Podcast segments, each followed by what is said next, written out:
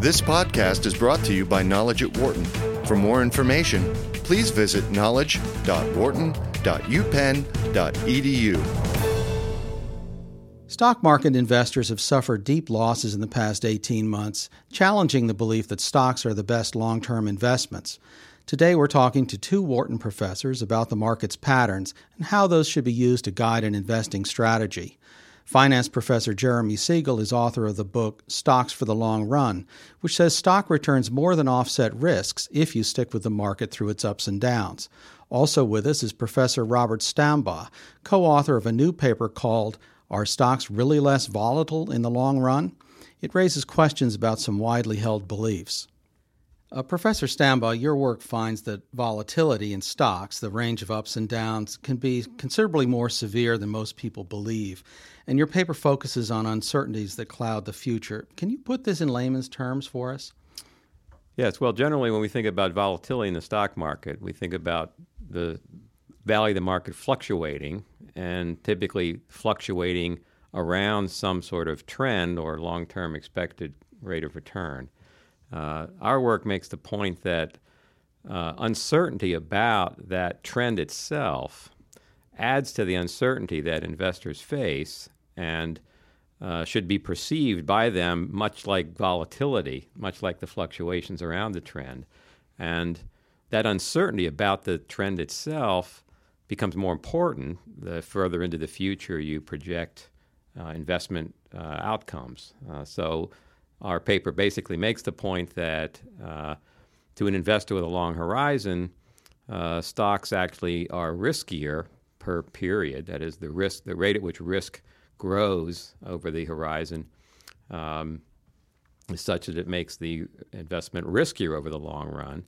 And uh, This is basically in contrast to what we think of as more conventional wisdom that says over the long run, fluctuations in the stock market will to some degree cancel each other out and therefore make risk to an investor in the long run look look less per period than to a uh, short-run investor.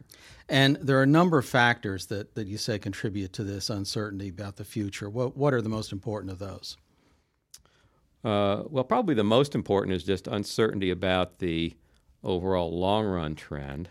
Um, the other uh, features of, of the stock market uh, that contribute to uncertainty is the fact that at some points in time we think the expected rate of return is higher than at other points in time. In other words, over time, the, the rate of return that you can expect to earn over sort of short-term and intermediate-term periods, uh, that itself fluctuates. And the fact that the expected return fluctuates also adds to insert uncertainty because we don't know, for example, if expected returns are currently high, which we many of us, I think, would guess they are. We don't really know how long they're going to stay high, right? That may in part depend on how quickly the economy recovers. Um, that additional uncertainty, uh, that, that's an additional factor of uncertainty that also contributes to higher uncertainty in the long run. And what would be an example of a, a kind of event that could could occur that, that people simply can't take into account ahead of time? I think I saw in one story a mention of global warming, for example, things like that. Well, global warming is sort of an interesting, uh, provides an interesting analogy to this concept, because uh, if we think of uh, risk and uncertainty and think, you know, to what degree does global warming impact uncertainty? Well, our uncertainty about where the economy is going to be, and particularly, let's say, where agricultural production is going to be a year from now, isn't much impacted by the rate at which the Earth is warming, we think. We, we, we might be very uncertain about how quickly the Earth is warming, but that uncertainty doesn't impact much our uncertainty about, you know, crop output and economic uh, output next year. But if we look fifty years down the road, the rate at which the Earth is warming, the uncertainty about that rate uh, has a much bigger impact on our overall uncertainty. I see. Now, Professor Siegel, your work in Stocks for the Long Run and and in the years since then uh, talks a lot about the, the, the long-term trends, a couple hundred years of stock market data and, and, and bond and, and cash returns uh, that shows that volatility does tend to even out over time. Is that right? Yes. My work, empirical work, uh, that started stock returns uh, beginning of the nineteenth century, so now we have a little bit more than uh, two hundred years of data, um, showed that uh, stock returns display what, what we economists call mean reversion, reversion to the mean. Uh, it, in the short run, there's there seems to be a lot of volatility, uh, uncertainty, but if you draw a trend line uh, and believe in a trend line, uh, that it will return to that trend line. It tends to, to fluctuate uh, uh, around that.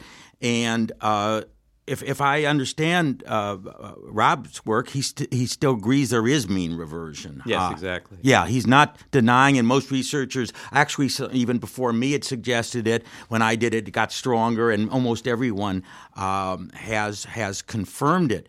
Um, so uh, the, the the mean reversion story, I, I think, is still there. What Rob is bringing up is, uh, as he calls it, uh, trend uncertainty. And I, I think that analogy um, to um, uh, global warming uh, is, is a good one, in the sense that uh, uh, agriculturally crop yields fluctuate a lot year for year. But, you know, we know that, that over five, ten-year periods, they, they tend to uh, get back to a mean. But if there's going to be some big change uh, in the future, uh, and what Rob seemed to say is even with two hundred years of data, Uh, you can't really be sh- that certain of the long-term trend. Uh, in in my first chapter in uh, Stocks for the Long Run, at the very end, when I discuss it, I say that, uh, you know, we could be saying that the last two hundred years are the the, the golden age of capitalism. Um, and, uh, you know, we, when we look through the centuries, there's been an awful lot of huge changes, and that golden age may be over. And so even two hundred years doesn't give you confidence. I mean, we have empires that have, you know, ruled, uh, you know, one thousand years and more, uh, and then they fell. Uh, and that sort of big picture uncertainty really uh, could be a dominant feature uh, looking uh, far into the future. When we look at the future, I mean, we're all familiar with the warnings we get from our uh, brokers when we when we invest in something, that past performance is not a guarantee of future results. So most people recognize that there are uncertainties about the future. But when we talk about volatility and uncertainty, I think a lot of people sort of automatically translate that into risk. You know, they look at the downside, but we also have surprises on the upside, don't we? Technological breakthroughs that nobody could imagine earlier, things that improve uh, uh, productivity and that sort of thing that we've seen in recent decades. So, uh, Professor Stambaugh, in, in your work, it's also possible not just that results could be worse than they have been in the past. Are you also saying they could be better? Exactly. Yeah. We're not making any sort of bullish or bearish statement.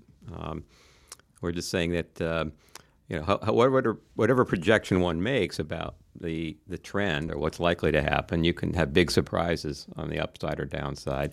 And uh, part of what contributes to the overall uncertainty in the long run is just uncertainty about things like the trend. Uh, and... Uh, Indeed, we were uh, somewhat unsure when we began this whether two hundred years of data that uh, you know, Jeremy has very carefully assembled, and we we're very grateful to have available, whether two hundred years would indeed leave one with a lot of uncertainty about this trend, or whether it would resolve a lot of that uncertainty.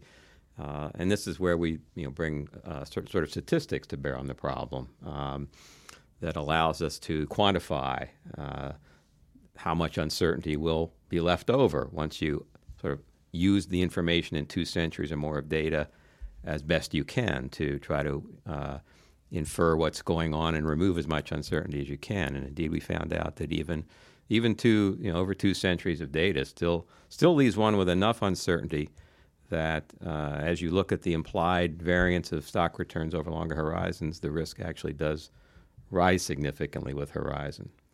Uh, Professor Siegel, when when you look back at the the uh, two hundred years of data that you have, uh, as I recall from your book, you don't just say this is what the numbers uh, average out to over time when you talk, for example, about the greater returns of stocks versus bonds and cash, but you have some reasons why you think that has been the case. Is that right? What are they?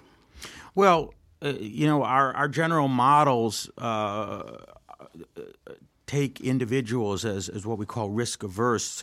People have to be paid to have to take on risks.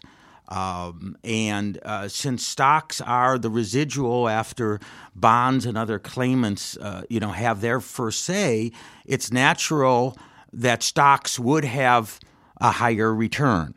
What what has tended to surprise economists, in which there's a ton of papers that have been written, is that that, that extra return seems to be very generous over uh, long periods of time. There's been a lot of literature, what's called the equity premium puzzle, Uh, that was actually written on in the mid nineteen eighties uh, by a few economists. And uh, g- given the macro fluctuations, it, it seems that equity holders actually get a very rich premium. Um, now, there's been some modifications, and there's been a lot of uh, uh, reworking on that. Um, the the premium I find uh, over the long run on stocks over bonds is a, is uh, about three percent a year.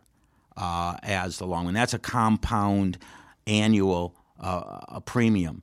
And um, uh, it's that premium has been, although in the short run, you know, can certainly be up and down over periods of decades and generations and, and even centuries, has been relatively constant. And uh, therefore, for someone planning thirty, forty years in the future with their retirement, that difference could obviously accumulate to a very large sum in, in favor of stocks. And Professor Stambaugh, when you look at, at, at your findings, um, regardless of whether uh, volatility may be higher uh, in the in the future than people expect, what about the relative returns of stocks versus bonds versus cash? Do, do you draw any conclusions about that, that that an investor could put to some practical use? We've not yet looked at this at this same issue with regard to uh, to nominal bonds, where you have certainly things like inflation risk present. Um, so I'm afraid I can't yet tell you what uh, what our conclusions would be there. Um, but certainly the the the issue with regard to asset choice, if you make a simple stocks versus cash kind of choice, or stock versus, let's say, uh, a tip or index bond, which we, what we think of as sort of a safer asset in real terms. Uh, our findings simply simply imply that, uh, you know, ho- however however generous you thought that that compensation was uh, for the, the spread between the, uh, stocks and, and a safe asset, uh, you should perhaps think of that being a somewhat little less generous, given the in- increased uncertainty or risk that we that we believe has uh, previously not been fully appreciated and is there in, in, in longer term assets. Um, Uh, but I would certainly caution to say we're we're not making a, a forecast about about the uh, the spread uh, being being smaller uh, than it has been historically. In fact, you know, the, our best estimate of what the spread would be was, is what it's been historically between stocks uh, between, and bonds. Between stocks and bonds uh, or stocks and cash. Um, all we're saying is that there is, is uncertainty about whether that whether that average spread will in fact be realized by investors over time. Uh, when you and the uncertainty when you take into account all its all its components uh, is indeed higher for longer term. Could, well, could I, yes, yeah, go ahead. Let, let me. Uh, I think what, what Rob is saying is, is very important. Uh, the these trend uncertainties apply to other assets too. Absolutely right. I mean, one could say to bonds, although you're going to certainly nominal bonds where an inflation trend. I mean, we've had inflation. Well, we went up to thirteen percent, but we obviously know countries where they've gone into hyperinflation, and where that risk of that that would uh, maybe be considered like a trend uncertainty. Suddenly, that breaks down. Uh, um, uh, now, now, Rob mentioned tips. That's that is generally more protective because Uh, the government promises to pay according to consumer price index if it isn't manipulated, if there isn't price controls. I mean, we could, and if the government can get enough revenue to pay it, there are certainly uncertainties there in the long run. So in, in some sense, some of the, the trend uncertainties that uh, Rob's work shows uh, applies to, to, to all other assets. And um, uh, I don't know whether that would lead you, and I would honor, honor ask Rob about that. Would you would you recommend people then reduce their stock allocations um, As a result of this uncertainty, given that it can in fact affect other asset classes too? Well, as I said, we haven't looked at, at a wide variety of asset classes here, but I think if one were if, if one were making an allocation between stocks and cash, and I think you had a had a desired allocation under a belief that stocks had this sort of mean reverting property that was indeed the dominant effect, and had ignored the sort of trend uncertainty effects that we talk about. If you had an allocation of those circumstances and then you became aware of this additional uncertainty, I think you would you would reduce your stock allocation versus what it was. Uh, again, we're not making a prescription about what that stock allocation should be. Um, our, our point is simply that for a long-run investor, this consideration uh, but, but, but, Rob, if you effect. found the same trend uncertainties, let's say affect bonds, let's say call the nominal bonds now, um, could you make a claim that you would reduce stocks versus bonds under those conditions? No, I think it's quite, I think it's quite possible that if we were to look at nominal bonds, and I think that would be an interesting extension, um, because I think there you do have substantial trend uncertainty, particularly with regard to inflation. Uh, it, it's quite possible that this same kind of uncertainty uh, in nominal bonds could, could well make them less attractive. Um, As I said, that's an extension to our work that we hope to pursue, but I just can't give you an answer right now. I mean, I, I, I can hear a lot of listeners out there gnashing their teeth and saying, well, look, you know, I live in the real world here and I'm worried about my retirement. Uh, are you are you telling me that um, if my asset allocation model used up to this point said I'm a thirty-year-old and I should have seventy percent in stocks, that I should have forty percent in stocks? I mean, how are the, what decisions should people make on the basis? Sorry, I can't help you there. Jeremy, what do you think? Progress with knowledge well, is sometimes Well, that's slow. what, uh, you know, and, and I think that, and Rob has been very careful about this.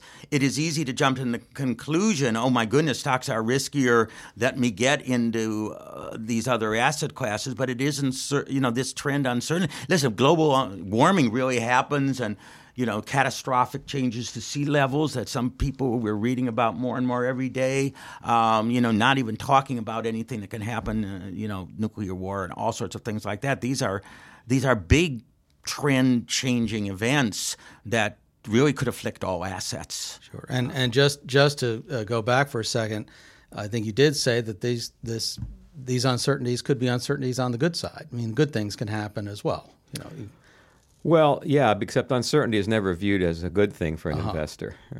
Right? In general, we think of, as Jeremy said earlier, investors being risk averse. Right. So as you as you crank up uncertainty, you need to provide some some reward. Um, and the, the fact you can be surprised on the good side, generally to a risk averse investor, doesn't doesn't offset totally the fact that can be surprised on the downside. But I think a good good point. I mean, you know, as we talk about the bad things that can happen long run. Um, you know, just thinking about uh, uh, in my in my book Future for Investors, I speculated a bit about trends of technology, and I I speculated on the fact that the communications revolution suddenly opening up, connecting peoples and research centers in a way that hadn't before, could have under some models that certain economists have built about technological change and other actually increase growth. Now, whether that leads to higher stock returns, you can. There's another layer, obviously, on top of that. But there are potentials for very favorable surprises in terms of inventions, discoveries, et cetera, innovation. Uh, I mean, just the changes I've seen in my in my years in, in academia about, you know, how research is. is done. So uh, uh, in a way, Rob is right. You don't generally like uncertainty, you know, uh, because the downside is more hurtful than the upside is helpful. But there there can very well be that upside, too. But, I mean, the, the, an investor would not be irrational to sit there and say, well, I realize there are uncertainties of, you know, global warming and these other kinds of things we've mentioned. But at the same time, maybe somebody will invent a breakthrough battery for uh, electric cars, or uh, nuclear fusion will suddenly become if practical, it's not too late for that. Like that. Some people right. say there's already too much carbon dioxide in the atmosphere, but I understand what you're saying. I just want to turn finally for a minute or two to, to the, the market of the past couple of years, which has been just terrible for people. The S and P five hundred is still down, I think, about forty-five percent from its peak. Are these events that we have seen in the last uh, couple of years anomalies, or are they things that people should expect to happen every once in a while? Where do they fit into the into sort of your view of the trends over the years?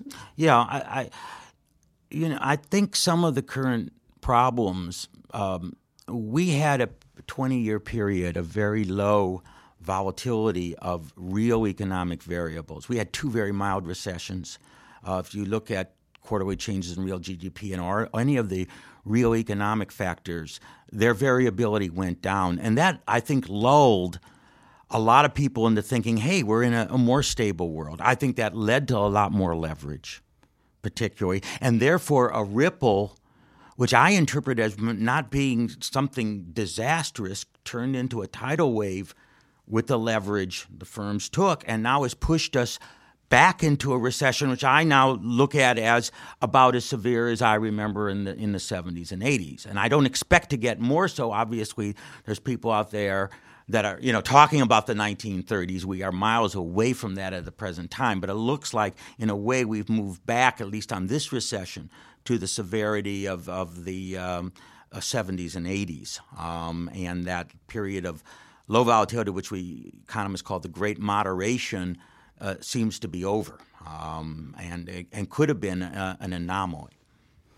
In your view? Yeah, and I, well, I guess I should take the opportunity at this point, since you raised the uh, issue of the current uh, economic environment, just to point out that I, I would not want to claim that, that as we sit here currently, that stock volatility in the long run is going to be higher than the current short-run volatility. We were at, at very historic highs in terms of short-run volatility. The V I X uh, volatility index has, you know, hit all-time highs recently. Um, so certainly we expect we expect that sort of short-run volatility to to moderate. Um, so I wouldn't want readers, uh, listeners, to misinterpret our work as claiming that we're making a statement about the current environment where we think long-run volatility is going to be even higher yet than it is, than today. It is today. Our paper is more about what we would what sort of a more typical environment or average environment for volatility would offer an investor in terms of short-run versus long-run. Um, That is, in a, in a more typical environment, uh, we would we would we would argue that stocks look riskier in the long run. But certainly today, stocks volatilities are at all-time highs, at least over, you know, relatively short horizons, like things like the V I X measures. So you would not expect this kind of volatility to continue for a long period. I would certainly hope not. I don't expect, and I don't think anyone does, and I think we'd all be very surprised if it were to continue. Well, that gets us to the last question, as the, the customary question when Professor Siegel is here, is, is uh, thoughts about what the markets and the economy are likely to do over the next year or two, and you can I will chime defer, in I will as well. Defer, I will defer to Jeremy uh, on that I, question. I put, out, I put out my head to the chopping block each time over here. I, I, I was giving a talk this morning before a group, and I said, I think I can finally take off my bulletproof vest. I talk about stocks, and there's a few people that say, hey, maybe maybe that is better. Um, uh, I, I think what the rally has been is that people now say, you know what, the world isn't coming to an end. Um, and uh, you know, it was almost, or obviously when I'm saying that, I say people were really almost discounting, because we had a financial shock almost as bad as as as, as the thirties, but certainly not an economic shock with the shock with a tremendous response. So again, I think it's going to be a recession, just like we had in uh, the seventies and eighties, uh, and those periods have always been very good buying opportunities for uh, stock investors. So with that belief, I, I think you missed a part of this rally, but still I think it's very reasonably priced and that you will be very amply rewarded uh, in so the long run. So you still believe in stocks for the long oh, run? Oh, yeah, I, I, I definitely do. I, let me just say that if you do the research, once you're down fifty percent from the high, and we actually are down a little bit more, but we've come back, um, the returns from those uh, levels are even greater than the long-run mean. We can't be certain of that, but you, you, you face uh, historically even better prospects. Well, thank you. And Professor Stambaugh, thank you very much for your paper as well. It reminds us that we can't always count on the past being prologue. For more business news and analysis from Knowledge at Wharton, please visit knowledge dot wharton dot u penn dot e d u.